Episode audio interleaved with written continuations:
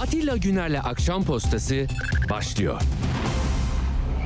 Akşam postasından hepinize iyi akşamlar efendim. Türkiye ve dünya, ekonomi ve siyaset, öne çıkanlar, konuşulanlar.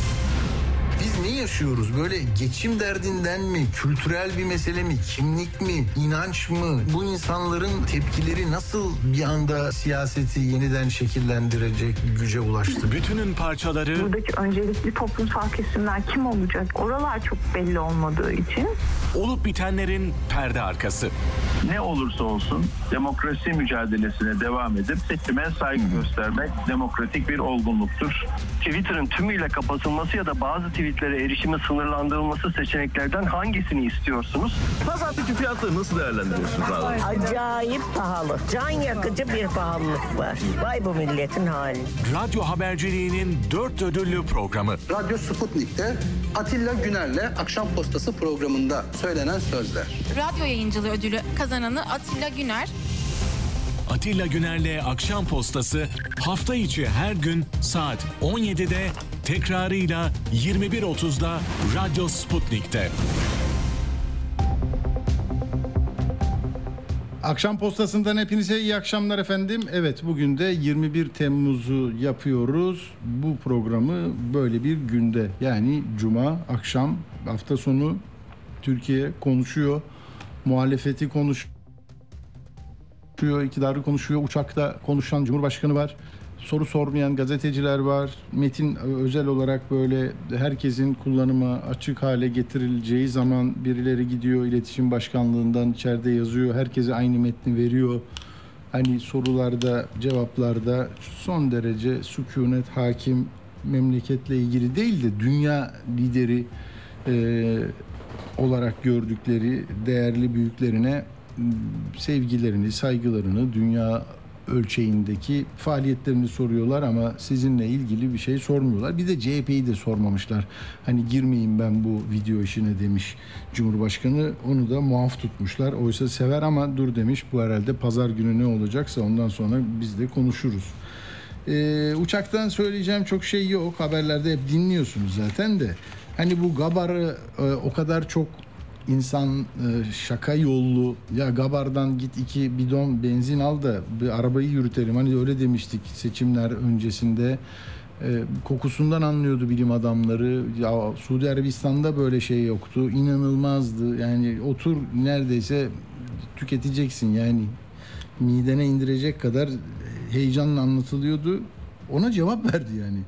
Böyle soruyu da ona göre planlanmış bir soru var. Diyorlar ki efendim sizin işte bu Gabar meselesiyle ilgili insanlar şöyle şeyler söylüyor. Ne diyorsunuz ona? Diyor "O olacak ama 2024'te olacak o diyor. Acele etmeyin diyor. Tamam bir süre var mı diye. Ee, soruyu şöyle sormuşlar ya. Gabar'daki petrolle bu akaryakıt zammının bir ilişiği var mı? Gabar'daki petrolün vatandaşın cebine nasıl bir katkısı olacak?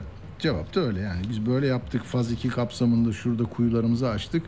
İnşallah e, 24'te bu işler olacak diyor. Yani ye- yerel seçimden sonra anladın? Yani sizin için hep böyle bir şey var. Yani engelli koşu vardır ya böyle. Bunu atladığın zaman tamam o ne abi? Şey yapıyorsun.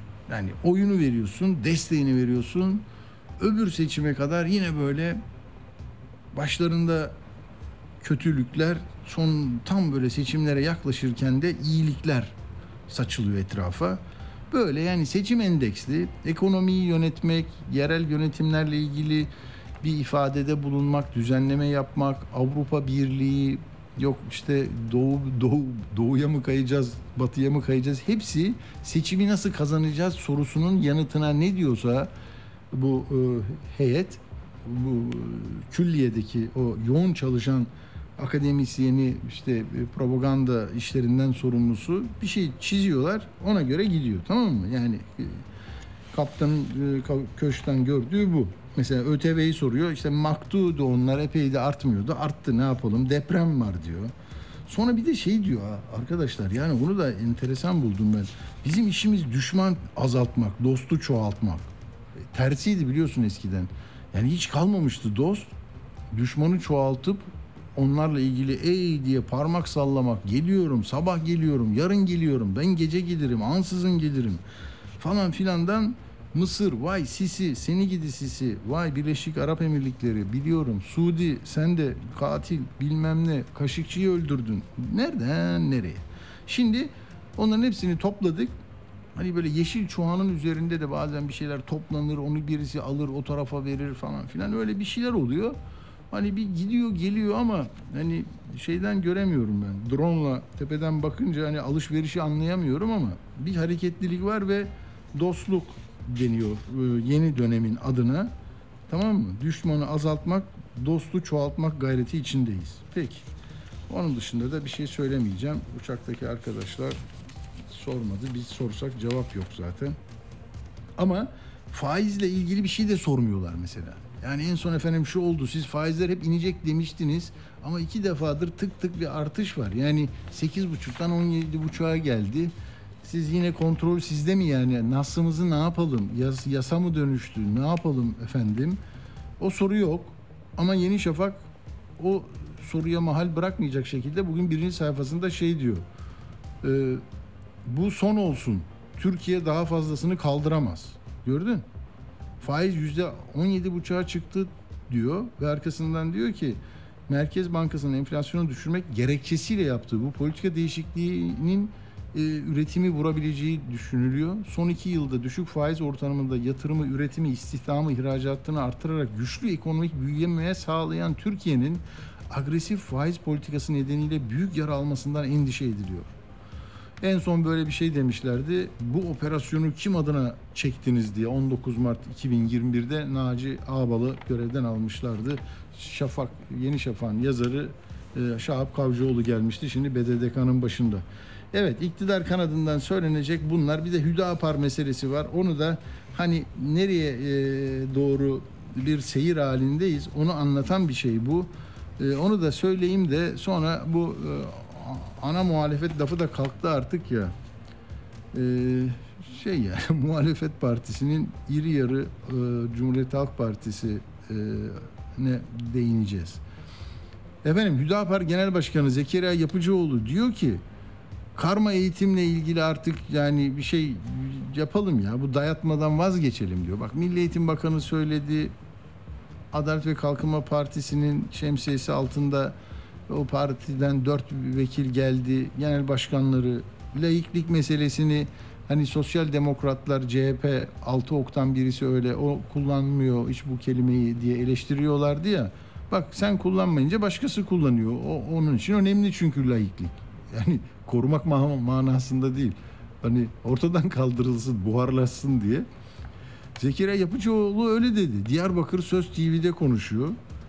Ee, yani 6 yaşındaki evlatları sadece kız ilkokulu, kız kreşi falan diye böyle hem cinslerinden e, ibaret sınıflara koyacaklar. Karşı cinsi görmeden büyünecek. Sonunda zaten e, yani özel servislerle gidecek. Çarşı pazar yok. Deniz kenarı, göl kenarı, dere kenarı yok. İlk gördüklerine 14-15 yaşında mahkeme kararıyla ya da belli usullere göre verecekler. Dolayısıyla bundan e, kendi gelenek ve göreneklerini devam ettirdiklerini e, söyleyecekler. Ama bir de tabii buna inanç dünyasının emri gibi de yaklaşacaklar. Şimdi Zekeriya Yapıcıoğlu'nu dinleyelim bu meseleyi kapatalım. İktidar kanadında ekonomi iyi, Gabar'dan petrol geliyor. Laiklikle ilgili tartışmada karma eğitimi ortadan kaldırmaya dönük girişimlerde e, hani Türk lirasının değer kaybetme hızı neyse o hızda bu tartışma da gündemimize geliyor. Bir dinleyelim bakalım. Karma eğitim dayatmasından vazgeçilmelidir. Karma eğitimi herkese dayatmayın kardeşim. Halbuki şu bir ilmi hakikattir ki karma eğitim en fazla da kız çocuklarına zarar veriyor. Biz bu karma eğitimi getirdik. Biz bu karma eğitimi getirirken bununla kadın erkek eşitliğini sağlayacaktı güya ama biz bunu getirdik. Kızlar, kız çocuklarımız daha fazla ezilir oldu. İstismar edilir oldu. Saldırılara maruz kalmaya başladılar ve ezildiler. Öyleyse acaba biz kız çocuklarımıza yapmış olduğumuz bu haksızlıktan nasıl dönelim, nasıl tekrar bu okulları ayıralım diye tartışıyorlar. Laiklikle bu milletin sıkıntısı vardır çünkü bu millet laikliği nasıl uygulandığını görmüştür. Laiklik bu memlekette din düşmanlığı olarak uygulanmıştır. Laiklik bu, bu memlekette milletin kılığına, milletin kıyafetine, milletin Kur'an'ına, milletin ezanına, milletin namazına, milletin camisine, milletin iş hayatına, milletin eğitim hayatına karışmıştır. Her şeyine karışmıştır. Ya yani oturduğun Türkiye Büyük Millet Meclisi diyor. 1920'den beri faaliyette yani dualarıyla da açılmıştır ama hep bu memleketin böyle birlik, beraberlik içinde olmasına dönük faaliyetler esastır. Yani bir sürü sapmaları, şunları bunları olmuştur ama yani ne ezanıyla, ne camisiyle, ne cemaatiyle bir meselesi olmayan bir yaklaşım içinde olmuştur. Bunu bugün sanki böyle yani 100 yıl sonra bir hesaplaşmaya dönüştürme girişimleri hakikaten ortada bir muhalefet cephesinin olmamasından bu konudaki e, eski yapılmış hataların üzerine yeniden bir laf söylemeyi zul addedenler yüzünden oluyor. Tamam laikçi diye böyle çok katı, abartılı sesler vardı hani militan laiklik falan çıkardı böyle yargıdan şuradan buradan ama makul Türkiye ortalaması yani kimse kimsenin ne seccadesiyle ne imanıyla işte kandiliyle mevlidiyle ne bileyim e, aşurasıyla bak ha Muharrem orucu da başladı. Bütün Alevi kardeşlerimizin de e, Muharrem orucu e, başladı. Onu da e, tebrik edelim. Yani bir acıyı paylaşıyorlar. E, unuttum vallahi her zaman da sorarım. Sonra da unuturum. Çünkü bizi bizi böyle bir sünni e, şekilde eğittikleri için belki de bilmiyorum benim hatam. Şimdi e, bir anda aklıma geri verdi kusura bakmayın. E, ne diyecektim? Ha yani böyle işte ama bu sesi de dinliyoruz. Bu da meclisin içinde e, düşünce özgürlüğü. Fakat neyi kaybettiğimizi, neyin neresine geldiğimizi, nerelerde direnç noktalarının zayıfladığını, mücadelenin nereye doğru dönüştüğünü anlatıyor bize. E, yani sesi bu kadar çıkabilir karşı görüşte olanlar ama oradan bir ses yok. Bu çok eleştiriliyor. Şimdi işte o eleştirilen e, sesin odağında da biliyorsunuz e, Cumhuriyet Halk Partisi var, Kemal Kılıçdaroğlu var. İkinci kez bir televizyonda seyrettiniz, seyrettiyseniz, değer verdiyseniz o sa- bir saat 40 dakikaya baktıysanız bilmiyorum. Hani Cumhuriyet Halk Partisi'ne oy vermiş e, bir insan olarak ya işte liderim benim ne kadar da güzel sorulara yanıtları verdi, beni ikna etti. Ben anladım yani neden yenildiğimizi, e, onun gerekçelerini haklı buldum. Hakikaten bu bir ve iki numaralı sandıkların olduğu yerlerde bir sorun var. Biz de oraya gidemiyoruz. 13 senedir gidemiyoruz. Ne yapsın? O zaman kaybedelim. Ama buna kayıp demeyelim. Büyük bir kayıp da demeyelim. Büyük yenilgi demeyelim. Ne? Seçimi kazanamadık gibi falan. Hani şey diyorlar ya zam diyemiyorlar düzenleme diyorlar. O böyle biliyorsunuz yani kamudaki ağız o.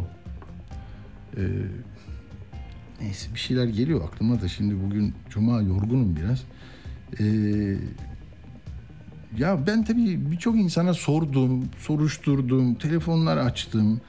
Mesela bu yayın sırasında Habertürk'te Mehmet Akif Ersoy'un soruları, er, şeyin Kılıçdaroğlu'nun yanıtları e, sırasında böyle CHP'li olduğunu bildikleri abilerine, ablalarına, yöneticilerine aman ya Rabbim ne oluyor, nasıl gidiyor, niye böyle oluyor, Kemal Bey niçin e, bu kadar e, başka şeyler söylüyor diye millet birbirine yazmış.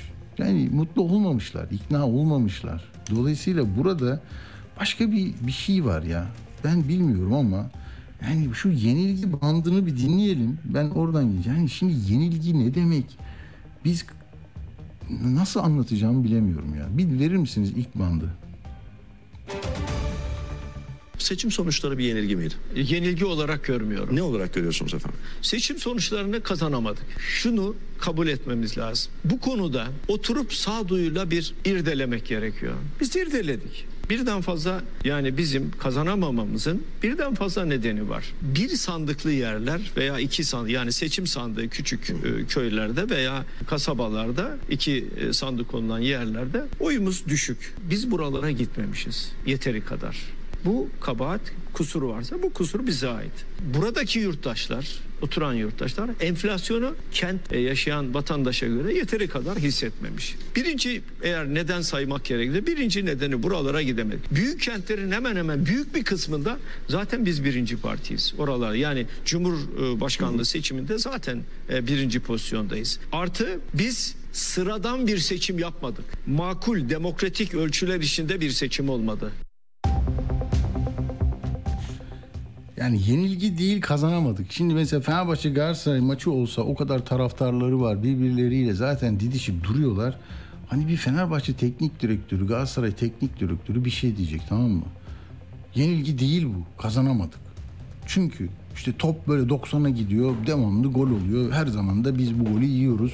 Ama işte golün atıldığı yerde tedbirlerimizi alamadık. Biz de kalecimizi... Ya böyle bir şey olur mu ya?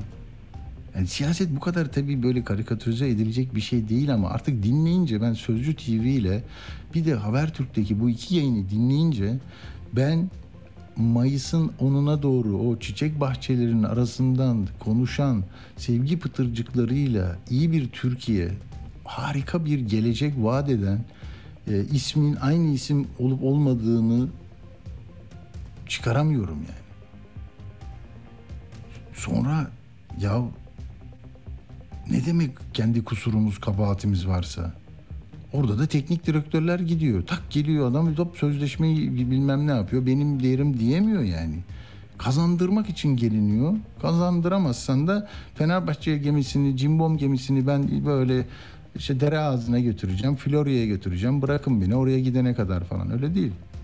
Gidiyorsun. Yani tamam iki sene gitmiyorsan bir şey oluyor yani.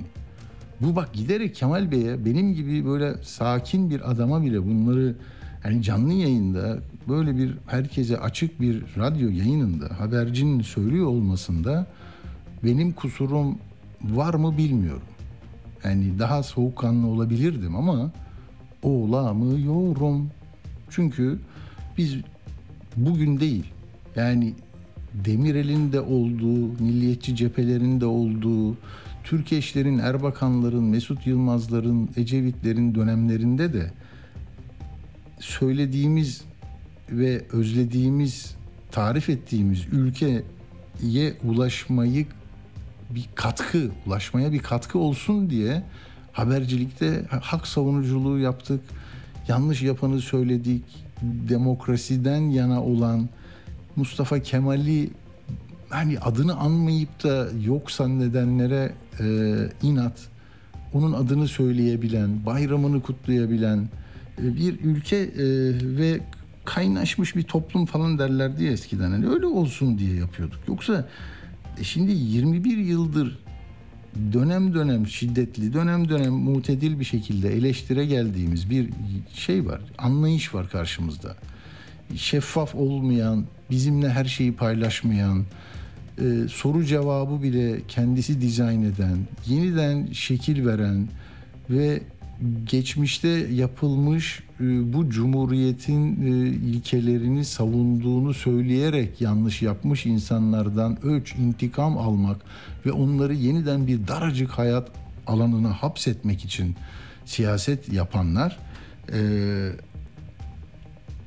bir yerde ise buradaki alternatifinin de başka bir şey olması lazım. Etik ne şimdi yani? Gizli protokol mü etik yani? Etik şeyleri var, partinin etik değerleri var, kurumsal yapısı var. Biz sıradan parti değiliz. Felsefemiz çağdaş uygarlık düzeyi. Al işte az önce verdik çağdaş uygarlık düzeyine geldik yani işte. Hüdapar'ın talepleri var. Gel bakalım karma eğitim. Tevhidi tedrisattan buraya geleceğiz. Tamam mı? İstiyor, yapar. Yapar yani böyle olursa. Biz içeride geminin liman liman gezmemize bir şey değil ki gezmenize e, bir şey demiyor o. Gezin siz yani. O yapacak işini zaten. Tüzük değiştirelim. Zaten her şey değişiyor. Çiçekler değişiyor, mevsimler değişiyor, moda değişiyor. Ne değişiyor? Kemal Bey değişmiyor ama. Bak her şey değişebilir ama beni değiştiremezsiniz. Çünkü ben gemiyi su alıyor. Gemiye kim su aldırdı? Karşı taraftan ateş eden kim? Savunması nerede? Hava savunma sistemini var mı? Yani oraya niye gidemedin bir iki sandık olan yere? Karayolu mu yok? Bak Erdoğan yaptı sana çift, çift gidiş dönüş yollar var. Uçak var herkes uçuyor. Niye gitmiyorsun abi bir ve iki sandık olan yerlere? Kusur kimde? Kusur bizdedir. İrdeleriz falan filan. 100 yıllık bir partiyiz. Didar Partisi değiliz. Biz hiçbir şey yapmayalım. Biz hiçbir şey yapamayız. Ben ben söyleyemem. Onlar yapar. Ya istifa ne zaman yapacaksın diyor. Ben böyle bir şey yok diyor. 11 seçim kaybettiniz diyor. Kurultay var diyor. Kurultay. Dün dün kurulmadık ki biz diyor. Abi de şöyle bir şey duydum. Hiçbir genel başkan adayı özel bir çaba içine giremez. Yani ben genel başkan olacağım, parti içinde olacağım. Özel çaba dediğim proje üreteceğim, lafım olacak, sloganım olacak, kitleleri harekete getireceğim, partiyi iktidar yapacağım. Özel etkinlikler yapacağım, konuşacağım, edeceğim. Yapamaz diyor ya, bekleyecek diyor. Gelecek o salona girecek, el kaldırın diyecekler. O eller benim oluşturduğum ellerse zaten ben yine kalacağım. E kalınca onu kazanmış mı oluyorsun? Aslında kaybetmeyi bir hani devamlı bir ne derler ona hani devamlılık var. Hmm, bulamadım kelimeyi ya. Çok ağır gittim bugün de dur bakalım.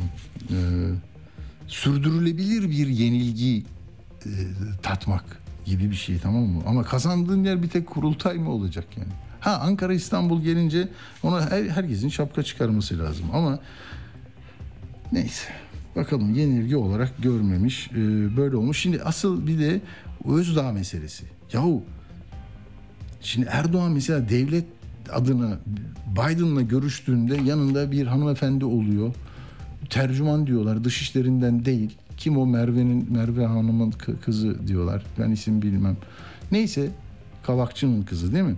Diyor ki dışişlerini kaydettiniz mi? Ne konuştunuz orada falan? Eleştiriyor etik değil diyor. Ya aynı şeyi Özdağ'la oturuyor. Seçimlere ne kadar var? Bak burada protokol 22 Mayıs'ta görüştü. 24 Mayıs'ta protokol ilan etti 4 gün önce. Protokolde hani şey vardı. Kayyuma devam edeceğim. E, liyakata önem vereceğim. E, Suriyelileri göndereceğim. Layık devletten taviz vermeyeceğim. Böyle şeyler tamam mı? Türk vatandaşlığı konusunda tanım. Başka ekonomi, ekonomi sizin demokratik haklarınız falan da öyle bir şey de yoktu zaten. O bile kırıcı geldi bazı insanlara. Ben bile eleştirmiştim de. Neyse. Ya orada ne olmuş? Üç bakanlık, MIT'i veriyorsun. Ya bu kadar insan, bu kadar yani geride partisi kapatılmış, eziyet çekmiş, bedel ödemiş bir partiyi yeni kurulmuş ve sadece Suriyelilere karşı olarak öfke oyunu almak isteyen arkadaşa 3 par 3 tane bakanlık, biri İçişleri Bakanlığı. Ya biz Ümit Özdağ'la e, MİT'in başına gelsin diye mi o insanlar oy verdi? Orada yani etik deyince ne oluyor? Bu etik değil mi? Erdoğan yanına tercüman almayınca etik dışı sen onu açıklamam diyorsun. O bölümü dinleyelim hemen Tanju Bey'le bağlantı kuracağız. Eğer 28'inde seçimi Kemal Bey kazanmış olsaydı ben İçişleri Bakanıydım. İki arkadaşım da kabinede değişik bakanlıklarda görev yapacaklar. Her iki protokolde de üç bakanlık ve MİT müsteşarlığına dair bir düzenleme, bir madde yer almamaktadır. Sizin Sayın Ümit Özdağ'la e, aranızda yaptığınız özel bir protokol var mı efendim? Var. Var mı? E var tabii. Sayın Öztürk neden yok gibi bir açıklama yaptı? E, Öztürk protokolü bilmiyor ki. Danışman dahil kimse bilmiyor. Danış o protokolle ilgili e, konuşmam doğru değil. İki kişi arasında yapılan ve iki kişinin namusuna teslim edilen bir protokoldür. Benim bu konuda konuşmam en azından ahlaki olarak doğru değil. Sayın Ümit Özdağ konuştu ama. O, ya Ümit Bey düşüncesini açıkladı ama benim konuşmam doğru değil. Yani çok söylenecek şey var. E, bağlandı mı Tanju Bey? Tamam Tanju Tosun e, hocam bağlanana kadar şunu söyleyeceğim. Şimdi burada da yani parti sözcüsünün sesini de koyduk. Faik Öztürk o gün soru üzerine öyle diyor. Yok böyle bir protokol diyor. Bakanlık vereceğiz vesaire. E, Tanju ne, kim konuşmuştu? E, Çamlıbel. E, çok iyi bir röportajdı o. Üç bakanlık ve MIT'i söyleyen e, kendisiydi. Şimdi Kemal Bey diyor ki namusuna teslim edilmiş. Ahlaki değil diyor ama o açıkladı diyorlar. Ben yani nereden bakarsanız böyle sorunlu ifadeler var karşımızda. Cansu Çamlıbel'in çok iyi röportajıydı o. Yani bakın gazetecilik olduğu zaman e, ne kadar verimli bir e, sonuca gidiyoruz. Ne demek o? Bilmediğimiz, gizlenmiş. 20 yıldır zaten iktidarın bize bu, bu, bu tarifeye uyacaksınız. Her şeyi bilme hakkınız yok. Ben ben gerektiğinde size veririm bilgiyi. O da istediğim kadar derken biz yine Kemal Bey'in de bizden e, sakındığı bir şeyi e, beraber protokol yaptığı ama resmiyette görünmeyen şeyi öğrendik tamam mı? Şimdi de reddetmiyor onu ama parti sözcüsü çok kötü durumda kaldı. Bir kere böyle Arınç böyle bir durumda kalmıştı da çok kızdı. TRT'de böyle kendisine bağlıydı. Erdoğan'a çok sitemde bulunmuştu. Yani e, benzetmek belki çok doğru olmadı ama durum bu. Tamam mı? Yani buradan da bir şey anlamadım ben. Yani e, ayın 24'ünde seçime 4 gün kala 3 bakanlığı verecek kadar e,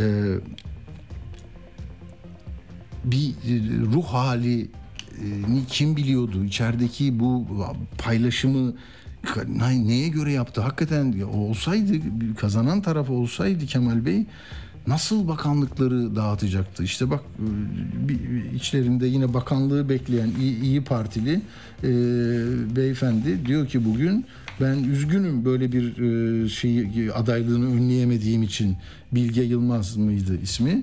E, evet. Şimdi Tanju hocam bağlanmış. Ben duruyorum burada. E, Profesör Doktor Tanju Tosun siyaset bilimci. Hocam merhaba hoş geldiniz. Merhabalar, hoş bulduk. İyi yayınlar. Teşekkürler. Şimdi biz tabii e, burada Kemal Bey'i konuşuyoruz. E, O videonun işte ortaya çıkması ve ardından ikinci kez o Sözcü TV'deki e, açıklamaları da çok tartışılmıştı. Burada da yeni şeyler öğrendik kısmen. Ama yani seçmenleri kendi seçmenini o 25 milyon diye çok önemsediği bizim için de benim için de öyledir ama yani onlar mesela dün televizyon izlediğinde Tanju hocam şöyle ya hakikaten bizim liderlik böyle e, meseleye böyle bakıyor. Ben çok ikna oldum. Hakikaten böyle. Biz yenilmedik. Biz e, seçimi kazanamadık ama iyi yere gidecek. Limanımız da düzgün. Kaptanımız da iyi falan böyle bir ra- rahatladı mı yani insanlar yoksa soruları ve kaygıları arttı mı? Biraz böyle duygusal girdim ben ama. Yok yani e, yani dün e, nihai olarak bu e, televizyon konuşmasında Sayın e, Kılıçdaroğlu'nun açıklamalarını dikkate aldığımızda bunu artık e, yani duygu siyaseti dışında açıklayabilecek bir e, rasyonel e, ekonomik politik arka plan da kalmadı. E, neden e, kalmadı? Çünkü e, Şimdi bizde e, Türkiye'de aslında yönetsel ve siyasal kültürümüzde şöyle bir sorun var. Yani gün ışığında yönetimi beceremediğimiz gibi gün ışığında siyaseti de beceremiyoruz biz e, maalesef. E, yani devlet sırrı kavramı çok makbul e, bizim e, Türkiye'de siyasal kültürde. E, bu e, devlet sırrı siyaset e, sırrına dönüşüyor parti siyasetinde. Evet siyasetin sırrı rakipler arasında olabilir ama kendi iç yapınızda da böyle bir sır üretiyorsanız ve hem seçmeninizden hem e, yani kamuoyundan, e, örgütünüzden, e, sözcünüzden e, bunu sakınıyorsanız o takdirde doğaldır ki e, önce e, seçmenler e, duygusal anlamda bir yıkıma e, uğruyorlar kanımca. Daha sonra parti örgütleri, parti e, profesyonelleri e, vesaire. E, sonuçta bence e, Sayın Kılıçdaroğlu'nun e, akşamki konuşmasında ki açıklamaları e, duygusal anlamda bir e, yıkıma e, yol açtı. E, kendisine oy veren önemli bir e, seçmen e, kitlesi için. Doğru. Be- Ben de bu- bu- bunu gözlemlediğim yani çevremde e, bu, bu altılı masaya oy vermiş is- isimler de buna yakın e, samimi şeyler söylediler. Hakikaten e, şimdi tabii bir kitlenin önüne çıkıp bu meseleyle ilgili video ortaya çıkmış. Parti içinde bir e, çok yakın kurma heyetiniz e, usulüne uygun diyeceğim ben. Yani partideki nasıl seçmen üzerinde olan o iklim neyse partideki yöneticilerde de var, kurma heyette de var. Onlar da buradan bir çıkış aradıklarını düşünüyorum. Yoksa ihanet, hainlik dersek e, şeye benziyor bu. Montreux Anlaşması ile ilgili bir çevrim içi bir sorular yapmış bulmuşlardı değil mi şeyler amiraller? Evet. Ya adamları darbe girişiminden e, götürdüler. Sonunda Allah'tan beraat etti de yani bu da buna ihanet demek e, çok makul değil. Buradan soruyu uzattım hocam ama e, yani e, partide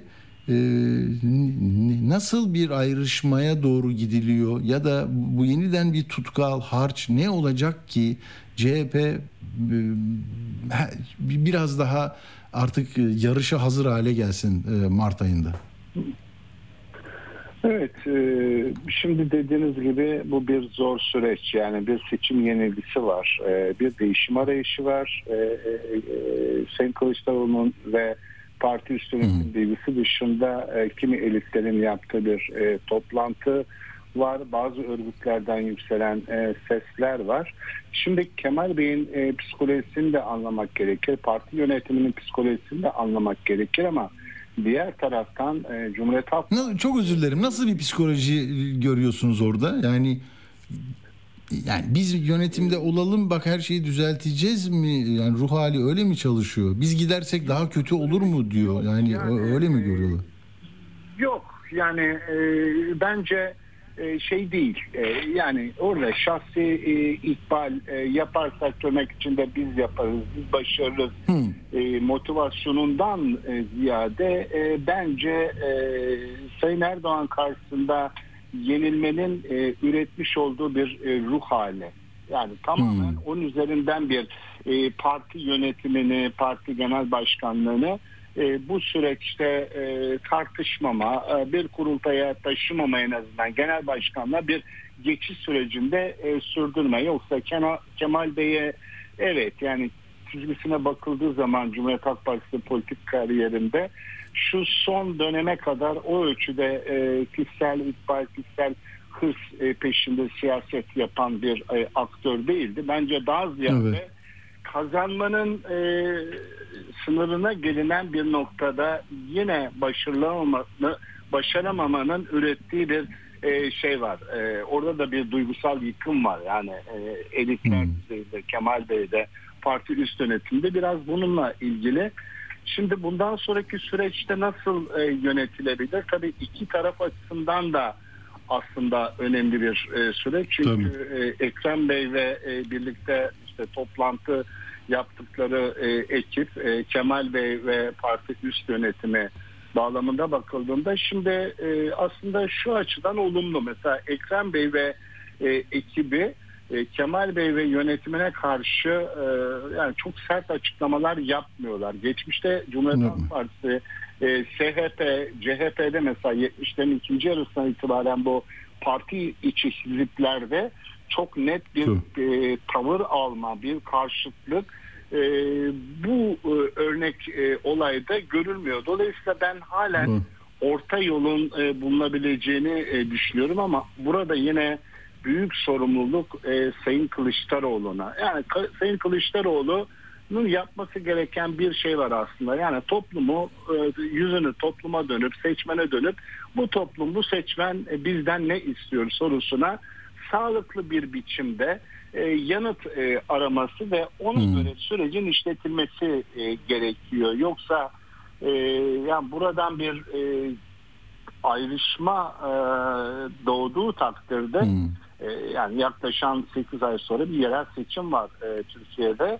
E, Cumhuriyet Halk Partisi SHP e, daha doğrusu 1994 yerel seçimlerinde bunu e, yaşadı. Yani bir taraftan CHP'nin kurulma e, yeniden açılma tartışmaları e, Deniz Baykal'ın Erdal Bey'le girmiş olduğu e, mücadele sonucunda 1994 yerel seçimlerinde bir önceki seçimlere göre 15 puan oy kaybetti e, Sosyal Demokrat Halkçı Parti. CHP açıldı 4-4,5 puan oy alabildi. Yani böyle bir risk var. Bu riskle yeniden karşılaşmamak için mutlaka ve mutlaka e, tarafların e, bir araya e, gelip bir e, müzakere ve bunun sonucunda bir uzlaşmaya varmaları gerekiyor. Bu sağlanamadığı takdirde yerel seçim öncesi değil belki ama yerel seçim e, sonrasında parti içinde e, bir e, ayrışma ve ardından bir bölünme yaşanma olasılığı yüksek. Ben de epeydir buna dikkat çeken e, açıklamalara e, yer veriyorum. Biraz da ben de böyle e, hissediyorum doğrusu. E, çünkü şey dedi yani CHP'nin önemli bir ismi sakin görünmeye çalışan ama gergin bir Kemal Bey vardı karşımızda dedi ve e, direnç oluşturmuş. E, yani karşı tarafın bu yenilgiden dolayı kendisini bir kenara bırakan formüllerine topyekün bir de, direnme hattı e, oluşturma derdinde. MYK'yı da zaten öyle e, planlamış deniyor. Bilmiyorum ama e, cumartesi pazar belediye başkanları arkasından PM e, çok kritik deniyor. Pazartesi günü bambaşka bir şeyi konuşabiliriz diyenler var. İmamoğlu iki hafta içinde dedi İsmail Saymaz'a e, topluma açıklama yapacağım. E, burada hani formüller de var. Şimdi vatandaş için önemli mi hocam? Yani İmamoğlu şöyle dursun, Özgür Özel geçici olsun. Siyasette kilitlenen bir şeyi siyaset erbabı açmaya çalışırken e, seçmen nezdinde itibar kaybetme değil mi bir, bir can şey e, kan kaybetme de e, eş zamanlı yaşanabilir herhalde. Evet. E, tabii seçmen e, sonuçta e, yani Cumhuriyet Halk Partisi e, yani diğer partilerden farklı bir e, parti e, seçmenin gözünde desteklesin ya da desteklemesin bir şekilde kendisini doğrudan ya da dolaylı olarak e, ilgilendiriyor. O açıdan bakıldığında seçmen izliyor aslında e, bütün e, bu e, gelişmeleri. Aslında ideal olan e, bu e, tartışmanın parti içinde e, değişim arayışının yerel seçimler sonrasına e, bırakılması. Hmm. Ama şöyle bir risk olduğunu düşünüyor anladığım kadarıyla Ekrem Bey ve ekibi. Yerel seçimde e, eğer e, bu yönetimle e, yerel seçime gidilir ise başarısız e, oluruz. Böyle bir kaygı hmm. var ve bu kaygıya evet. ilişkin temel veri de veri de seçimden sonra özellikle e, seçmen nezdinde de artık bir değişim e, ihtiyacı, partide bir yenilenme arayışının var olduğuna ilişkin bir düşünce e, Ekrem Bey ve ekibinde. Yani ondan e, şey hmm. olarak e, güç olarak belki yoksa kamuoyunda özellikle tabii CHP e, ve muhalefet çevresinde böyle bir tartışma olmasa e, Ekrem Bey ve ekibinin böyle bir çıkış yapmasının herhangi bir karşılığı olmaz meşruiyeti de olmaz. E, ama hmm. e, böyle bir tartışma, böyle bir beklenti olduğu için ve yerel seçimler de olduğu için e, önümüzde e, yerel seçimlerde aynı kadroyla e, yerel seçimlere gidilmesinin bir risk yaratacağı endişesi var ama diğer taraftan bakıyoruz aynı kadrolarla dediğimizde şimdi Ekrem Bey'in etrafındaki ekip de e, yani e, tabir yerindeyse uzaydan gelen bir ekip değil orada Cumhuriyet Halk Partisi içinde profesyonel e, politik aktörler yani öyle de bir e, paradoksal durum var ama e, yapı bu yani sonuçta Cumhuriyet Halk Partisi'nin profesyonel siyasetçilerin içinden e, yeni bir yapı kurmak gerekiyorsa yönetsel anlamda e, bir miktar geçişler olacak öyle bir e, yapı inşa edilmeye çalışacak. Tabii. Ee, tabii yeni bir hakikaten e, dediğiniz çok önemli. Mesela işte Faik Öztürk da var. 2007'den beri orada Engin Altay çok 7. dönem, evet. 6. dönem e, sormuşlar Faik Öztürk'a okuduğum şeyde Independent'ta. Diyor ki dünyada da parlamentolarda var böyle yani tecrübeli isimler olacak tabii diyor. Ben diyor iki dönem, üç dönem şeyine e, çok sıcak bakmıyorum. Yani bir yandan da hani o parti iktidarını sürdürmek isteyenlerle iktidar isteyen seçmen arasında böyle bir şey oldu, makas oldu yani bir şey bir anlayış e, birliği oluşamıyor. Peki son olarak hocam e, yani yerel seçim için e, Erdoğan'ın da çok yükleneceğini biliyoruz. Şimdiden söylüyor. Takvim başladı işte kriterleri açıkladılar vesaire. Yani muhalefet şimdi yeniden ittifak yapmak da çok zor olacak nasıl bir bilemeyiz tabii de ama yerel seçime giderken farklı farklı e, değişkenler ne yani muhalefetteki bu mutsuzluk, umutsuzluk ve cezalandırma ihtiyacı da olabilir. E, Bir ders vereyim ben muhalefete derler. Yani iktidara değil de böyle bir e, saçma sapan bir şey de olabilir. Ne öngörüyorsunuz siz? Ne hissediyorsunuz? Şimdi yani bir cümleyle aslında bu e, uzun süre milletvekili yapanların durumuna e, bir değinmek istiyorum. Buyurun. Kısaca. Şimdi aslında bu e, uzun süre vekillik yapmak parlamentonun kurumsallaşması açısından olumlu bir şey. E, Ersin Kalaycıoğlu hocaların bir çalışmasına e, göre mesela Türkiye'de parlamenter elitin değişim oranı yüzde 60 civarında. Oysa ki bu Amerika Birleşik Devletleri'nde İngiltere'de yüzde 10 ile 20 arasında. Yani parlamentoda uzun süre görev yapmak aslında e, bu parlamenter süreç hakkında deneyim e, önemlidir. Ama ne ölçüde işlevsel olarak yerine getiriliyor? Sadece görev mi yapıyorlar yoksa o parlamenter e, e, usul dışında partinin büyümesi için ne gibi katkı koyuyorlar? Yani o e, önemli. Diğer boyutuyla tabii bu e, sürecin yerel seçimlere yansıması anlamında e, birkaç değişken var. Değişkenlerden bir tanesi tabii CHP nasıl bir yol haritası e, da e, ilerleyecek. Bu e, çok önemli. E, kurultay olacak mı? Kurultayda bir değişim yaşanacak mı olursa genel başkanlık örneğin. Bu önemli bir e, değişken. e, Çünkü bu değişken bir diğer değişkenle e, ilişkili. E, özellikle Millet İttifakı içinde yer alan partilerle ilişkiyi de belirleyecek olan kurultayda bir değişim olup olmayacağı. Anlaşılan o ki bugün e, bazı İyi Partili devalı e, yetkililerin attığı tweetlerden de anlaşılıyor ki bu Çok. yapıyla Evet. e, ittifak yapılmayacak zaten işbirliği de e, yapılmayacak e, gibi e, görünüyor. Muhtemelen. Dolayısıyla evet değişimi e, gözlemek e, gerekiyor. E, seçmen e, boyutunda bakıldığında e, ise gerçekten e, seçmende bir geri çekilme e, söz konusu. Bu sosyal psikolojide need for closure diye kendini içe kapatma hali. Yani seçmen belirsizlikler karşısında birey daha doğrusu e, o belirsizliklerden kendisini korumak için içe e, kapanır bir politik kayıtsızlığa e, yönelebilir. Bu politik kayıtsızlık da katılmayı e, azaltabilir. E, seçmen boy- boyutunda da yerel seçimlere giderken böyle bir riski göz ardı etmemek gerekir. Peki. Ee, Profesör Doktor Tanju Tosun hocama çok teşekkür ediyorum. Bizimle oldunuz. Çok sağ olun hocam. Rica ederim. İyi yayınlar, iyi akşamlar. Sağ olun. Evet, şimdi ben e, hocamın da sözünü ettiği o açıklamalardan e, size aktaracağım. E, şimdi şuydu, e, evet mesela çok sert olanlar da var. Onlara biraz hızlı geçeceğim. Can Kakışım e, bir önce siyaset dışı e, yani akademisyenler, gazetecilerden okuyacağım. Kemal Bey'in o demirleri eriten kayıtsızlığı, sabrı ve vurdum duymazlığı artık işe yaramıyor. Ben konuştuğumda Ankara'da hep sabır taşıdır. Yani öyle bir dinler ki o bir sene e, şeyi masayı nasıl yönetti bu o şeyi sayesinde soğukkanlılığı ve inanılmaz sabrı nedeniyle diyorlardı. Can Hoca da yakalamış onu. Partide kontrolü yitirmeye devam ediyor ve meşruiyetinin iyice zayıfladığı süreçte demokrat imajı neredeyse ortadan kalkıyor. Buna kimseyi inandıramıyor artık. Keşke daha onurlu bir ayrılığı kabul etseydi. Kendisine yakışan buydu.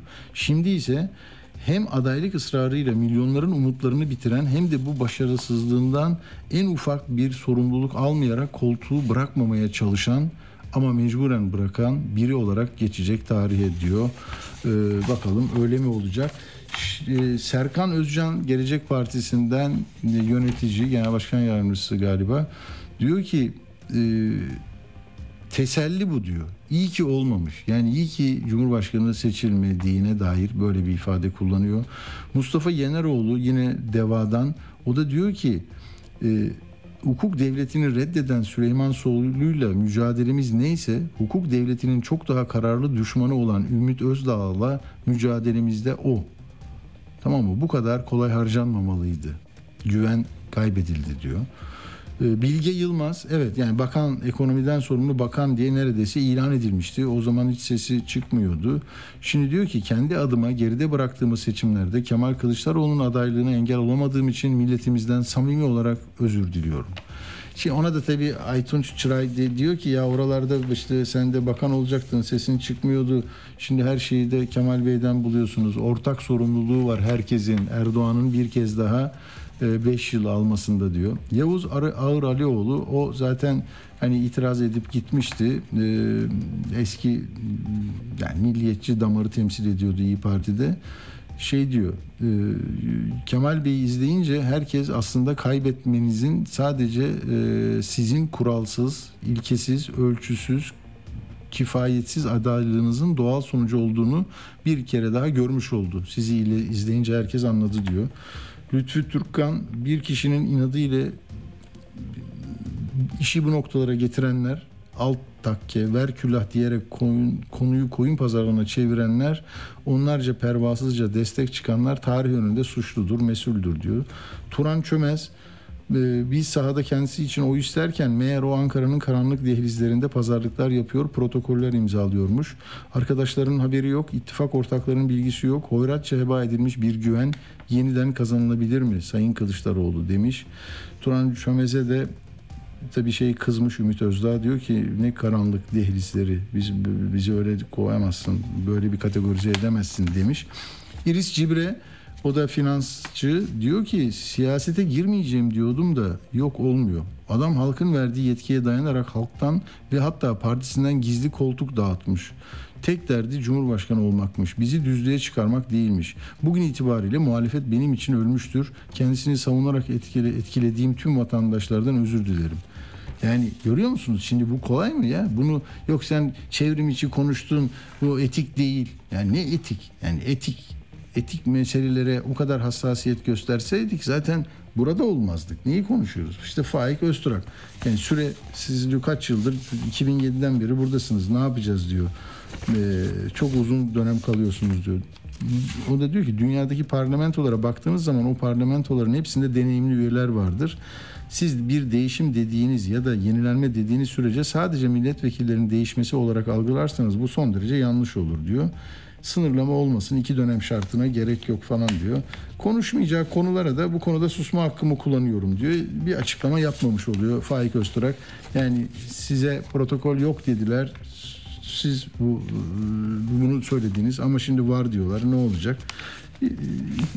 İşte yani böyle bir problemli tablo var. Gazeteler nasıl görüyor? Yani işte Milliyet gizli toplantı, gizli kayıt. Sabah Kılıçdaroğlu'na A takımı ihaneti. Bak şimdi yani derinleşsin diye mevzu iktidara yakın kesimler de acayip ihanet, hainlik bilmem ne. Hani o amiraller Mondros e, mütarekesi, Mondor ne? Montreux anlaşması ile ilgili bir görüş açıkladılar ve böyle paylaştılar ya. Onlara darbeci dediler, bunlara da diyorlar. Darbe planı, milat, Akşam kumpasa kumpas, Brutus Ekrem diyor bak Akit. Yeni Şafak CHP'de Zoom cuntası. Junta. Seviyorlar bu lafları. Neyse durum bu. Hadi küçük bir ara verelim. Oradan bir eğitim dünyasına doğru gidelim. Çünkü orada da YKS sonuçları açıklandı. Ne oluyor ne bitiyor onlara bakacağız. Akşam postasından hepinize iyi akşamlar efendim. Türkiye ve dünya, ekonomi ve siyaset, öne çıkanlar, konuşulanlar.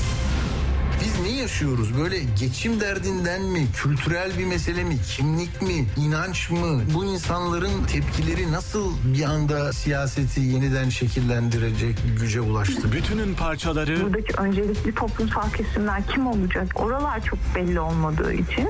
Olup bitenlerin perde arkası. Ne olursa olsun demokrasi mücadelesine devam edip seçime saygı göstermek demokratik bir olgunluktur. Twitter'ın tümüyle kapatılması ya da bazı tweetlere erişimi sınırlandırılması seçeneklerden hangisini istiyorsunuz? Pazardaki fiyatları nasıl değerlendiriyorsunuz abi? Acayip pahalı. Can yakıcı bir pahalılık var. Vay bu milletin hali. Radyo haberciliğinin dört ödüllü programı. Radyo Sputnik'te Atilla Güner'le Akşam Postası programında söylenen sözler. Radyo yayıncılığı ödülü kazananı Atilla Güner. Atilla Güner'le Akşam Postası hafta içi her gün saat 17'de tekrarıyla 21.30'da Radyo Sputnik'te. Atilla Güner'le Akşam Postası devam ediyor. Evet efendim, evet yüksek öğretim kurumlarına e, öğrenci kabulü sınavlarla olur. Adları değişir, hikaye değişmez. İşte sıfır çekenler kendi ana dillerinde soruları cevap doğru e, cevaplayamayanlar oranları düşük anlamında söylüyorum bunu. E, şimdi yine o tartışılıyor. Ben de bir, bu konuda bilgi sahibi olan hocamızla konuşalım istedim. Cihat Şener eğitim uzmanı. Merhaba Cihat Bey. Merhaba, nasılsınız? Teşekkür ederiz. Ee, şimdi bizim tam e, 13 dakikamız var. 13 dakikada lütfen bize bir, bir, bir farklılık var mı? Ben bir gazetede değişik gördüm, diğer gazetede iyiye mi gidiyoruz? Çocuk, gençler, bu sınava girenler daha isabetli yanıtlar mı veriyor? Tablo nedir yüksek öğrenim kapısının önündeki gençler için? Sizi yanıltan farkı önce açıklayayım size. Eskiden net sayılarını açıklardı ÖSYM. Net sayısı ne demek biliyorsunuz dört yanlış bir doğru götürünce Evet, kalanı açıklardı. Bu kalan giderek düştü düştü neredeyse bire falan düştü. ÖSYM'de baktı ki olmuyor. Şimdi net sayılarını değil hesaplamada kullanılmayan sadece doğru sayılarını açıklamaya başladı. Dolayısıyla sanki iyileşme varmış gibi göründü ama hiç öyle değil. Ee, net sayılarına baktığınız zaman bayağı düştü gene. Yani açıklamadıkları için bilmiyorum. Yanlışları bilmiyorum. Ama bildiğim birkaç şey var. Onları e, söyleyerek size aydınlatmaya çalışayım. Hı. Yani Bize Cihat Bey bu e, Anadolu Ajansı hani e, açıklamanın e, Bayram Ali Ersoy'un açıklamalarını uzun bir haber yapmış. Hani bizim orada gördüğümüz yani Türkçe 40 soruda 20.021 diyor. Sosyal bilimler. Bu- Bunlar bunların ışığında mı bir değerlendirme yapıyorsunuz? Bunlar doğru sayıları. Yani yapılan sorulardaki yanlışları söylemiyoruz. Dolayısıyla atıyorum orada e, 16 tane de yanlış varsa bu 16 yanlışta 4 doğruyu götüreceği için o açıklanan sayı doğru sayısı düşecek net sayısına gelecek. Net sayıları açıklanmıyor şimdi. Bilmem anlatabildim mi? Anladım. Evet evet. Şimdi sevgili dostum e, durum daha iyi değil. E, bir defa sınava giren öğrenci sayısı arttı. Matematik olarak bakalım olaya. 3527 kişi başvurdu ama yaklaşık 530 bin kişi girmedi sınava. Başvurdu. O neden oldu? O neden oldu acaba? Yani bunun bir sürü nedeni olabilir de benim, benim aklıma ilk gelen en duyduğum en rastladanı ya abi nasıl olsa benden bir şey olmaz durumdur. Yani hı. ka- çalışmamıştır falandır filandır. Ya da bir daha kabul edilebilir nedenler bir işte çalışıyordur falandır filandır ama e, tahmin ediyorum %50'nin üzerinde olasılıkla tırsık tırsık olmak durumudur bu öğrenci arkasında. Ee, peki AYT'ye de mi bu kadar başvuru? Hayır. AYT'ye yaklaşık e, 1 milyon eksik başvurdu. E, bunların içinde de bir 592 bin kişi girmedi gene. E, dolayısıyla yabancı dil testine bile 338 bin kişi başvurup yaklaşık 173 bin kişi girdi. Yani yarısı girdi, yarısı girmedi. 165 bin kişi de girmedi. Şimdi bu bir defa başlı başına bir olay. Hadi geçelim onu. İşlerin iyiye gitmediğinin kanıtı olarak söylüyorum size. Örneğin e, matematiken tabii hiç, hiç açıklayıcısı 40 soru sorulmuş. Kolay olan bölümde biz ona TYT diyoruz. 8 tane doğru yapmış. Ortalama. 40'ta 8. Yani e, atıyorum şimdi 4 tane yanlış bir doğruyu götürecekse yani işte öyle 8 tane yanlış yapmış olsa altın eti kalacak. E çoğunu yaptığını kabul edelim, işaretlediğini kabul edelim. Bu o, net sayısı 1'e 2'ye gene düşecektir. Mesela Fen'de 20 soruda 3,5 doğru yapılmış. En kolay test birinci bölümdeki TYT'de. Sosyalde 20 soruda 8 doğru var. Hani çocuklar fen matematik yapamıyor falan var ya. Ya abi sosyalde, sosyalde de durum. Türk, Türkçe de yapamıyor. Ana dilinde e, sorular var değil mi? Türkçe'de de. Yani 40, 40, 40 soru var. 20 tane doğru var. 40 soruda 20 doğru. Ee, üzücü bu tabii. Şimdi bunun nedenleri ee, eğitimci olarak ben yorumlayabilirim de sanıyorum bu eğitimciliğin de dışında bu sosyolojik bir olay. Yani çocuklar artık bu işlerin e, şeyinde değiller. Bilincinde değiller. Yani yaşamdan koptular diyeceğim öyle de değil. Aksine yaşamın sevimli taraflarıyla çok haşır neşirler. Televizyondu, radyoydu, müzikti, eğlenceydi falan filan tamam onlar. Onlarda hiçbir eksiklik yok ama e, arkadaş yani biz eğitim almadan, bir yüksek tahsil yapmadan gelecekte bu toplumda hangi düzeyde olacağız? Nerede iş bulacağız? Nasıl çalışacağız? Tabii.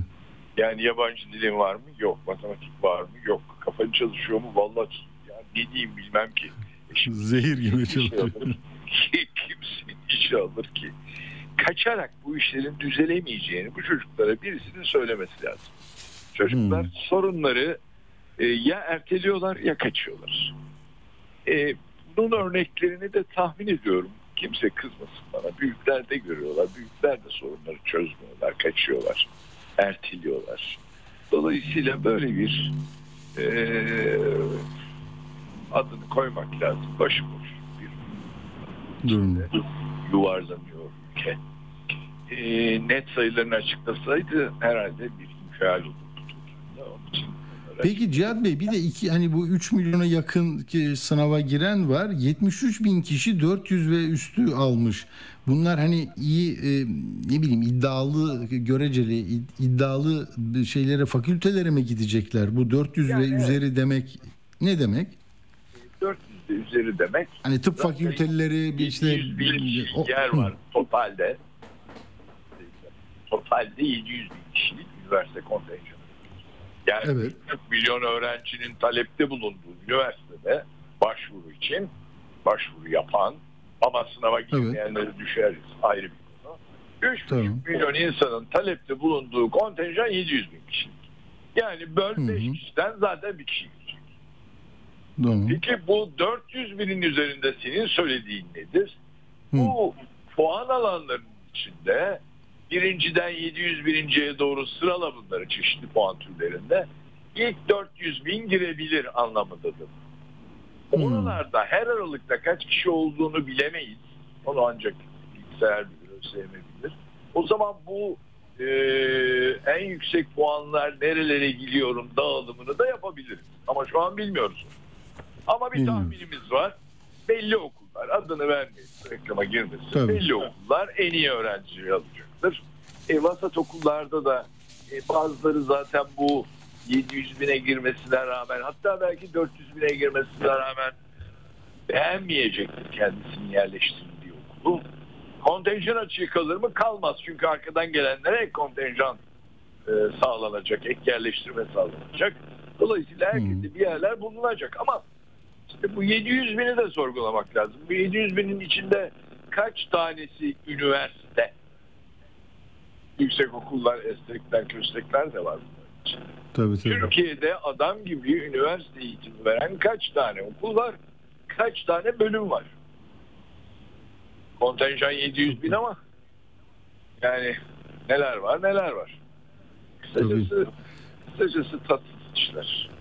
Giderek de Peki so- son bölümde şunu sorayım. Bir, bir şeye baktım. YKS birincileri mesela temel yeterlilikte Fen Lisesi, alan yeterlilik testi e, Atatürk Anadolu Lisesi Ankara'dan e, sayısalda e, işte yine Fen Lisesi Konya, e, Fen Lisesi Eşit Ağırlık Afyon, e, Sözel e, Kabataş Erkek Lisesi İstanbul. E, Bu liseler de çok önemli tabii üniversiteye giden yollarda. dersen Değil mi? Orada ne çıkıyor? Sonuçlar hep böyle mi? Yani iyi liseler değil mi? Mesele biraz da öyle oluyor.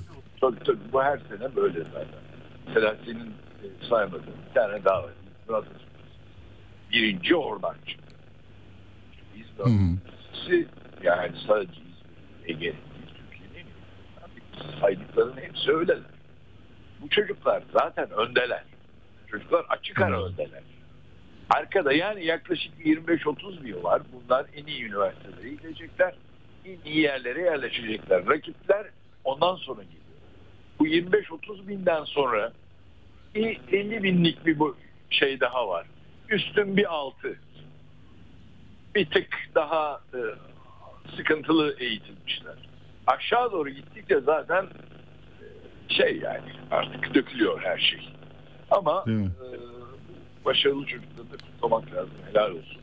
Sınav sorularını gördüm mü bilmiyorum ama yani e, benim diyen adam hatta üniversiteyi bitirmiş okumuş adam bayağı sıkıntı çeker o sorularda. Çok e, dinamik, çok böyle çeldirincileri olan sorulardı. Evet. Yolları açık olsun. Hepsinin e, zaten ileride hep yurt dışı istiyorlar. Daha iyi eğitim imkanları var diye. Çok Hepsi öyle konuşuyoruz onlardan. Hepimizin, hepimizin yolu açık olsun da bu işleri çözüm lazım. Doğru. Yani Doğru. mezun olanlar gidiyor, çalışmakta olanlar gidiyor.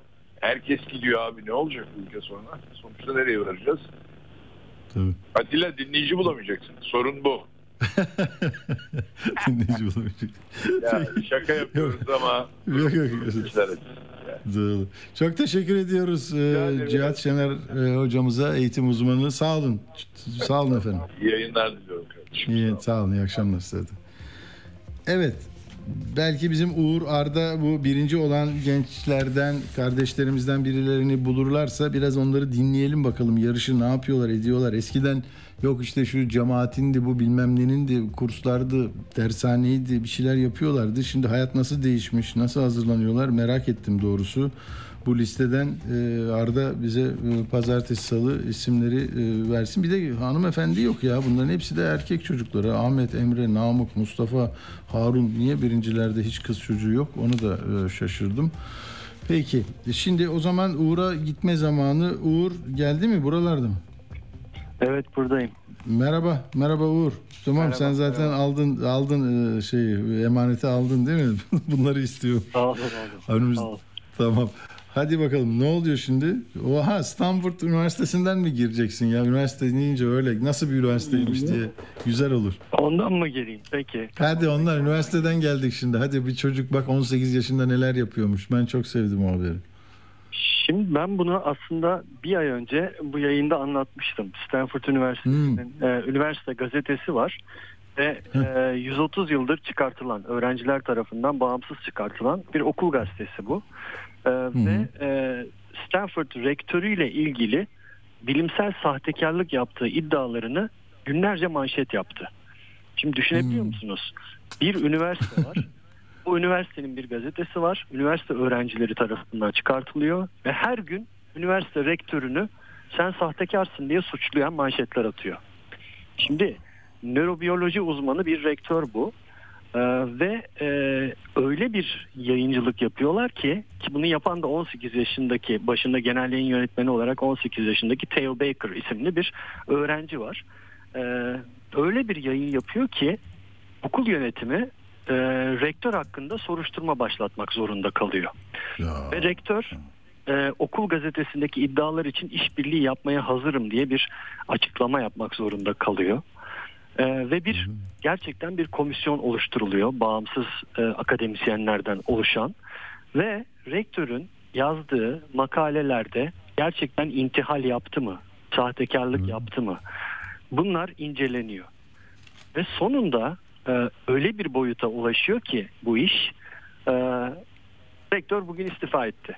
Dün istifa etti daha doğrusu. İstifa etmek zorunda kaldı. E, artık dedi bu iş e, yani e, katlanılmaz bir hal aldı. O yüzden e, ben bu işi bırakıyorum dedi. Hakkındaki suçlamalar hakkında e, herhangi bir hüküm verilmemesine rağmen ben e, görevi bırakıyorum çünkü üniversitenin işte adını, prestijini lekelemek istemiyorum diyor. E, üniversitenin iyiliği için rektörlük görevinden ayrılma kararı aldım diye bir açıklama yaptı. E, peki gazetenin başındaki o 18 yaşındaki genç gazeteciye Theo Baker'a ne oldu? O da 18 yaşında Amerika'nın çok prestijli bir gazetecilik ödülü var. George Polk gazetecilik ödülü.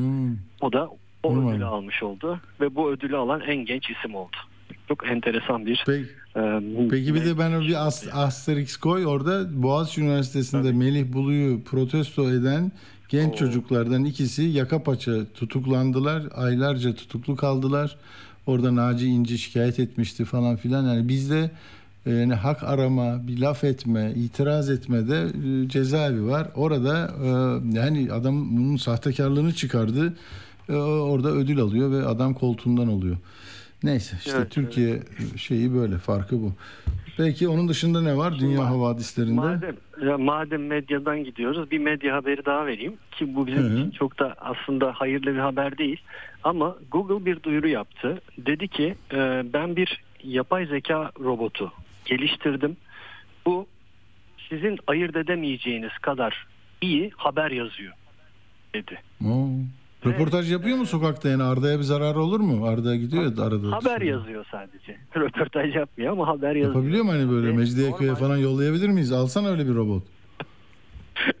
ha, Ar- Arda Arda riskli mi yani şimdi Arda'nın durumu? Yani hiçbir robot Arda Acar'ın yerini tutamaz ya. Ha, çok güzel diyor Arda oradan. Peki bunun bunun böyle olmaması lazım. Akış böyle olmayacaktı. Ben böyle bir şey istemedim ama neyse peki böyle olsun. Ve e, Google dedi ki ben bu robotu dedi New York Times'a, Washington Post'a ve Wall Street Journal'ın e, patronu olan News Corp'a önerdim.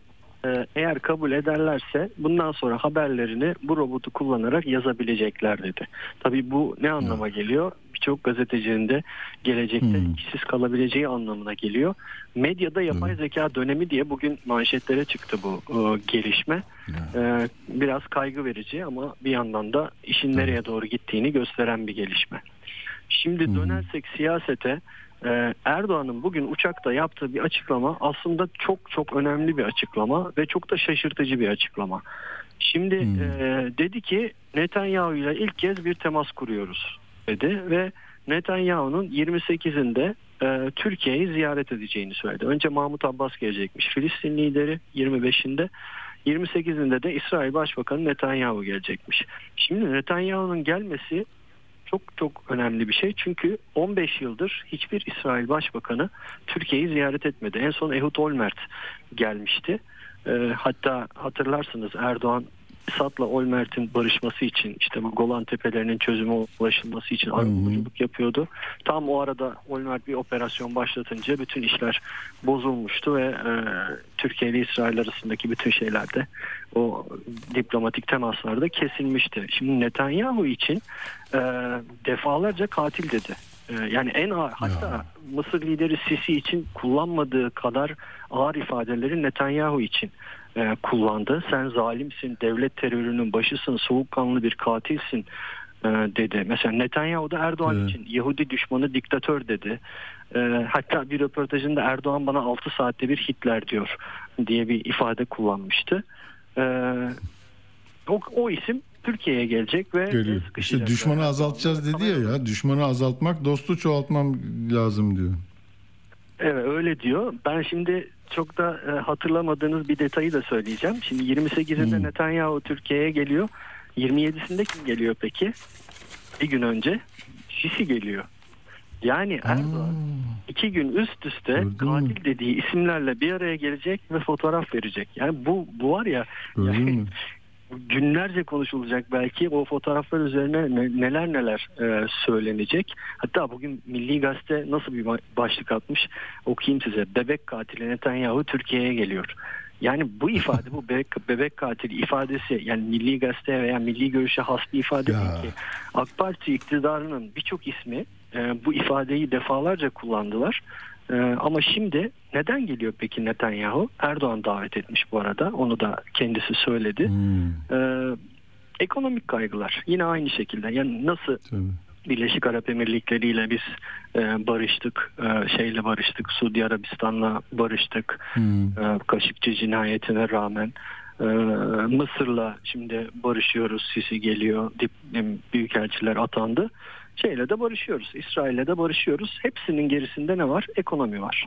Şimdi İsrail, Doğalgaz mı yapacaklar İsrail'le? Doğalgaz işleri mi vardı? İsrail'in devasa bir e, doğalgaz keşfi vardı 2017'de. e, Leviathan denilen bir yatak buldular Akdeniz'de, Doğu Akdeniz'de. E, ve e, hem İsrail hem Ürdün hem Mısır bu doğalgazı kullanıyor. Ama kullanıyorlar. Bunun üstüne bir de artırıyorlar ve bunu ihraç etmek istiyorlar. Avrupa'da en tabii e, almak isteyen bu doğalgazı e, müşteri. Ama İsrail ile Avrupa arasındaki mesafeyi düşünün. E, nereden gitmesi lazım bu doğalgazın? Mantık olarak en e, maliyetsiz şey Türkiye'den Türkiye üzerinden göndermek. Yani İsrail ile son birkaç yıl içinde Türkiye arasında e, bir doğal gaz boru hattı kurulması ve İsrail gazının Avrupa'ya sevk edilmesi konusunda defalarca temaslar yapıldı. Hatta bu boru hattının e, maliyetleri hesaplandı, rotası hesaplandı. Bir buçuk milyar dolar e, bir maliyeti olacağı, 550 kilometre uzunluğunda olacağı söylendi. E, belli ki bu iş artık hayata geçiyor ve Netanyahu ile Erdoğan zaten Erdoğan uçaktaki o açıklamasında diyor e, İsrail gazının Avrupa'ya sevkiyatı konusunda da adımlar atılması için temas kuruyoruz e, Netanyahu ile diyor. Yani yine iş dönüyor dolaşıyor ekonomiye paraya geliyor. Peki Uğur orada şu ne olacak? Peki Mısır, Kı- Kıbrıs, Güney Kıbrıs, Atina böyle bir şeyler e, kotarmışlardı bizle e, sorun yaşadıkları zaman. Onlar yani revize mi olacak? Ne olacak? Türkiye'nin lehine bir tablo mu çıkacak yeniden? Ya mesele şu, e, İsrail için e, bu e, gazı Yunanistan üzerinden limanlarla Avrupa'ya göndermek, yani gemilerle ve limanlar aracılığıyla göndermek çok maliyetli. Ama Türkiye'den bir boru hattıyla göndermek sonuçta o boru hattı nereden geçecek? Yine belki de Türkiye üzerinden Yunanistan'a geçecek. Yunanistan üzerinden Avrupa'ya gidecek. Yunanistan da oradan bir komisyon alacak kendine muhtemelen. Yani Yunanistan da bu konuda ikna edilebilir. Zaten Miçotakis ve Erdoğan arasındaki görüşmeyi biliyorsunuz. Doğru. İsrail Yunanistan E, Sisi de geliyorsa onlara yeniden e, gelin hep beraber yapalım diyecekler. Hani biz dışında kalmıştık. Mavi Vatan vesaire. Doğu Akdeniz'deki evet doğalgaz meselesinde hep ortak hareket ettiler. Sisi, Mitsotakis, Netanyahu. Bir de e, geçen gün de anlattım ya İsrail aylardır karışık. Neden? Çünkü Netanyahu kuvvetler ayrılığına aykırı olarak bu yargı denetimini e, geride bırakacak. Yani onu baskılayacak bir karar alma eşiğinde. Ee, ve e, çok büyük eylemler var. İşte askerler istifa ediyor, yargıçlar karşı çıkıyor vesaire. Netanyahu çok zor durumda siyasi olarak İsrail'de ve bir başarıya ihtiyacı var. Bu başarı da e, Türkiye ile biz 15 yıl sonra e, şey yaptık. Tekrar bir araya geldik, oturduk, konuştuk. Bakın şöyle de güzel bir iş yapacağız. E, biz ne kadar e, büyük bir diplomatik başarı kazandık diyerek bir ortaya çıkmak istiyor belli ki. Ee, o yüzden Netanyahu'ya da yani win-win diyor ya Erdoğan kazan kazan stratejisi. Netanyahu Evet. için de bu bir kaz- kazanma stratejisi e, olarak görülebilir. Ee, bunun dışında Avrupa Birliği e, Dış İlişkiler ve Güvenlik Politikaları Yüksek Temsilcisi Josep Borrell e, bu Türkiye'nin AB macerası konusunda bir yeni açıklama yaptı. E, karşılıklı çıkar var Türkiye ile e, Avrupa'nın yeniden e, masaya oturması meselesinde diyor. İsveç'in tabii üyeliği için hani Türkiye Avrupa'nın Avrupa şartını koydu ya. E, ama diyor e, bunun bir şartı olmalı diyor. Tamam Türkiye ile iliş- ilişkileri geliştirmeye yeşil ışık yakıyoruz ama bunun şartı var diyor. İki önemli şartı var diyor. Bir tanesi Kıbrıs meselesi çözülmeli diyor. Çünkü e, biliyorsunuz Güney Kıbrıs Rum kesimi Avrupa Birliği üyesi ve onun vetosu kalkmadan hiçbir şekilde müzakereler yeniden başlayamıyor. O yüzden Kıbrıs'ı önce çözeceksiniz. Bir de tabii en önemlisi insan hakları ihlalleri Türkiye'de sonlanmalı diyor. Bu iki şartı sağlamadan Türkiye ile yeniden masaya oturmak, tekrar müzakerelere başlatmak, canlandırmak diye bir şey söz konusu olamaz diye bir e, açıklama yaptı. E, bugün de böyle. Anladım. Peki bir talep var ama neyse sen bugün başka işlere yoğunlaştın. Hollywood'daki grevden bir bilgi verecek mi Uğur Bey bize diyor. Bak Özgür. Ama çalışmadık Hakim onunki değil mi? Gerçekten verirdim ama çalışmadım gerçekten. Yani bilmediğim şeyi de anlatmayayım. ya, dedim ya atladık onu dedim ama dur bakayım bir kontrol edeyim dedim. O, ya şimdi bu kadar işin arasında o, o öncelikler arasında değildi. Ondan Özgür Maalesef e, ama bizim şey bağımlımız olduğu için ona, ona ayrıca bir selam gönderiyoruz buradan İzmir'e.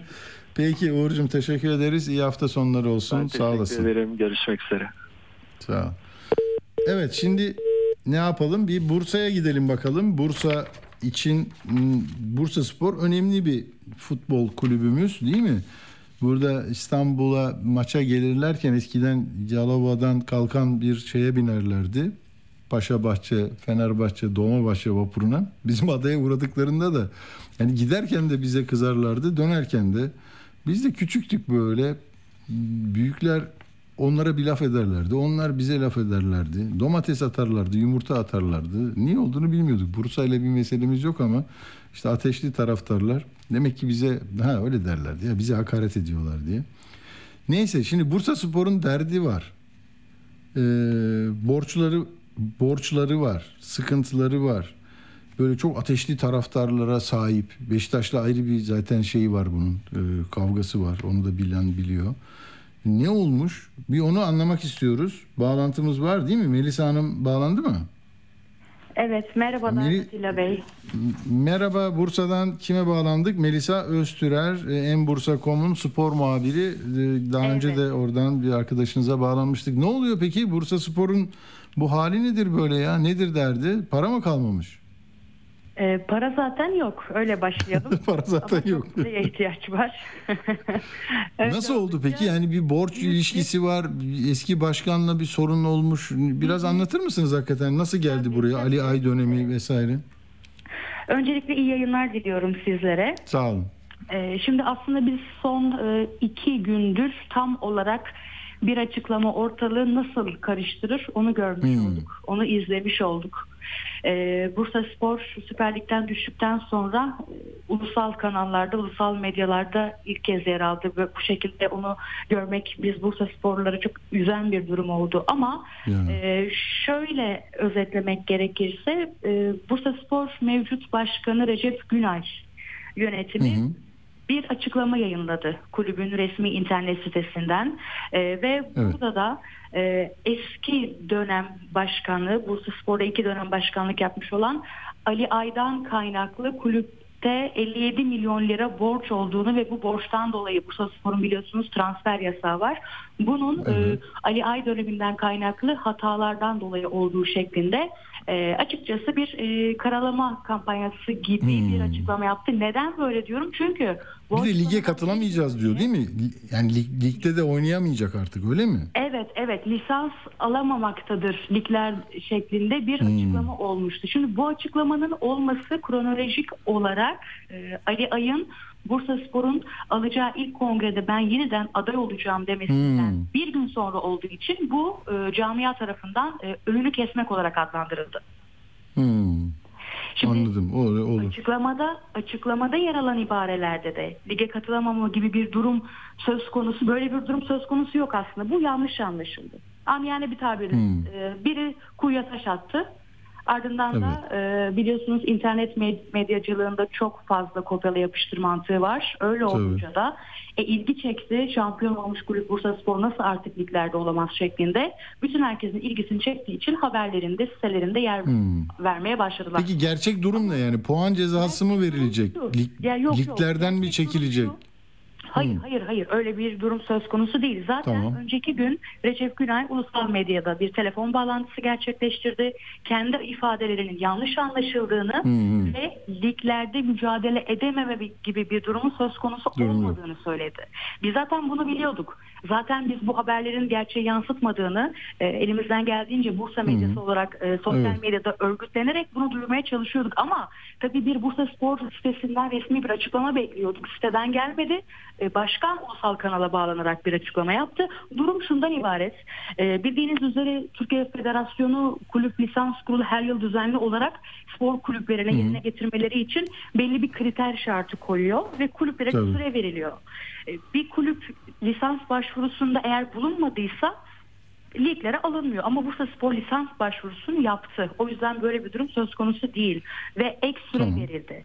Bu süre içerisinde de bu dosyadaki eksikler tamamlanırsa herhangi bir e, problem olmayacak. Ama eğer şartlar yerine getirilmezse para ve puan silme cezasıyla karşı karşıya kalır. Anladım. Yani lige alınmama tehlikesi yok. Çünkü biz bunun örneklerini geçmişte de gördük.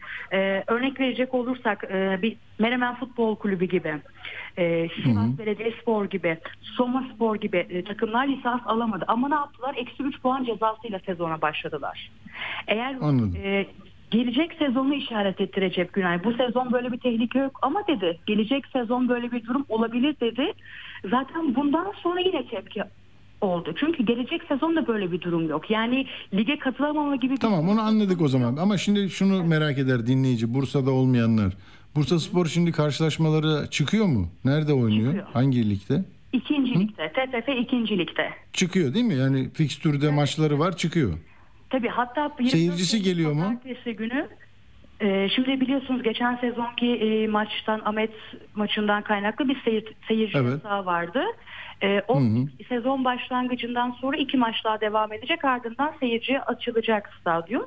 Ama liglerde Anladım. devam ediyor ikinci ligde. Hatta pazartesi günü 24 Temmuz pazartesi günü fikstür çekimi olacak ikinci ligin. Oraya da katılıyor kulüp. Ha tamam orada mesele yok. Ha peki konuşmuşken o Ahmet Spor maçında o beyaz torosu gösterenler falan onlar bulunmuş muydu? Ne oldu? Ceza mı gelmişti ya da o, o kişiler mesela statlara giremiyor Dava, gibi. Evet evet evet dava dava dava süreci oldu ama e, o da Hmm. e, sonuçlandı. Tabii e, tamamen e, provokatif olarak e, dış mihraklar tarafından yapılan bir hamle olarak e, açığa çıktı. Yani Hmm. dış mihraklar orada da mı? Bursa Spor'un da mı dış mihraklar diye bir açıklaması oldu? Bak onu atlamışız.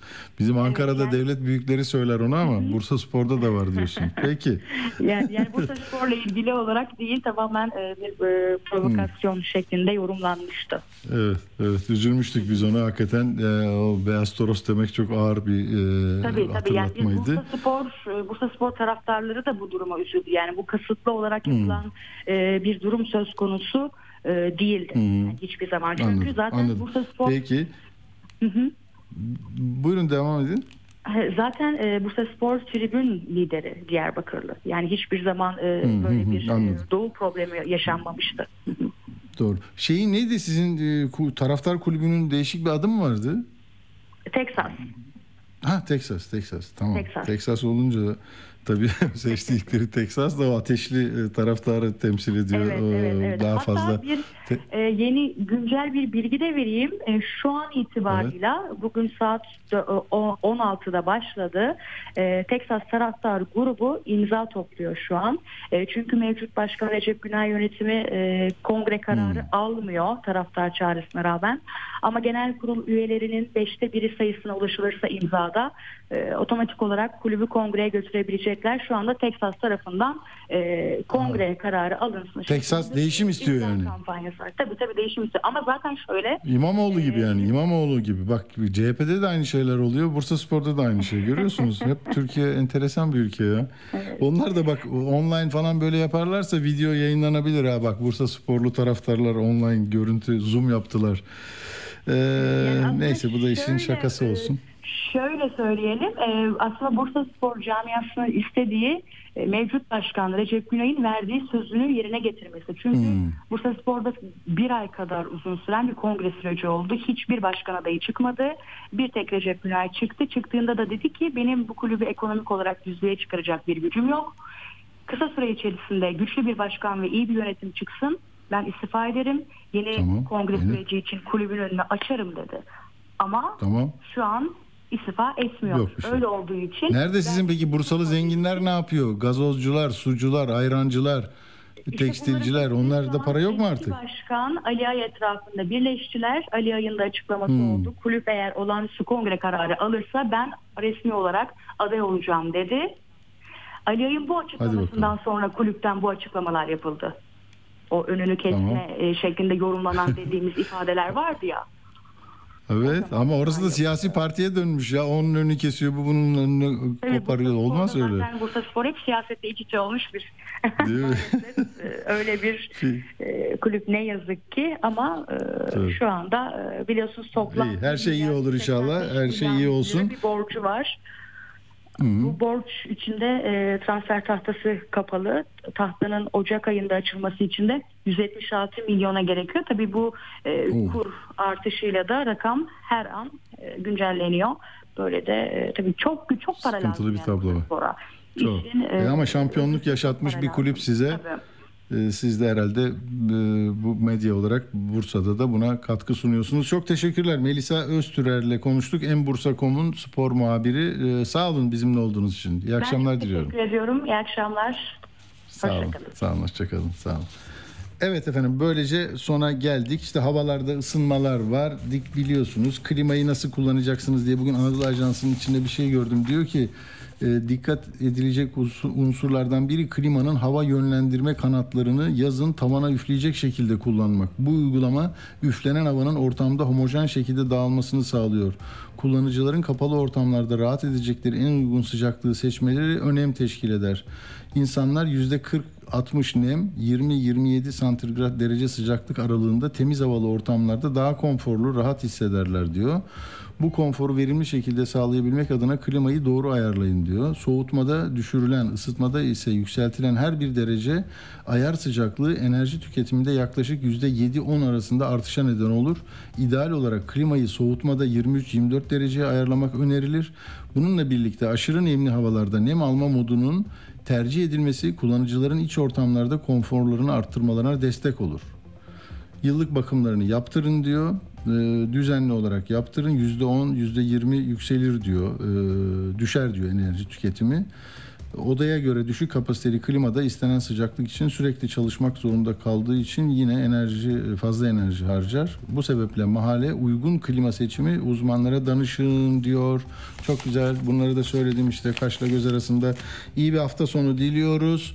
Pazartesi günü yeni e, bilgilerle e, ve sağlık haberleriyle e, neşenizin de e, var olduğu bir günde buluşalım efendim. Hoşçakalın. İyi hafta sonları. Atilla Güner'le Akşam Postası sona erdi.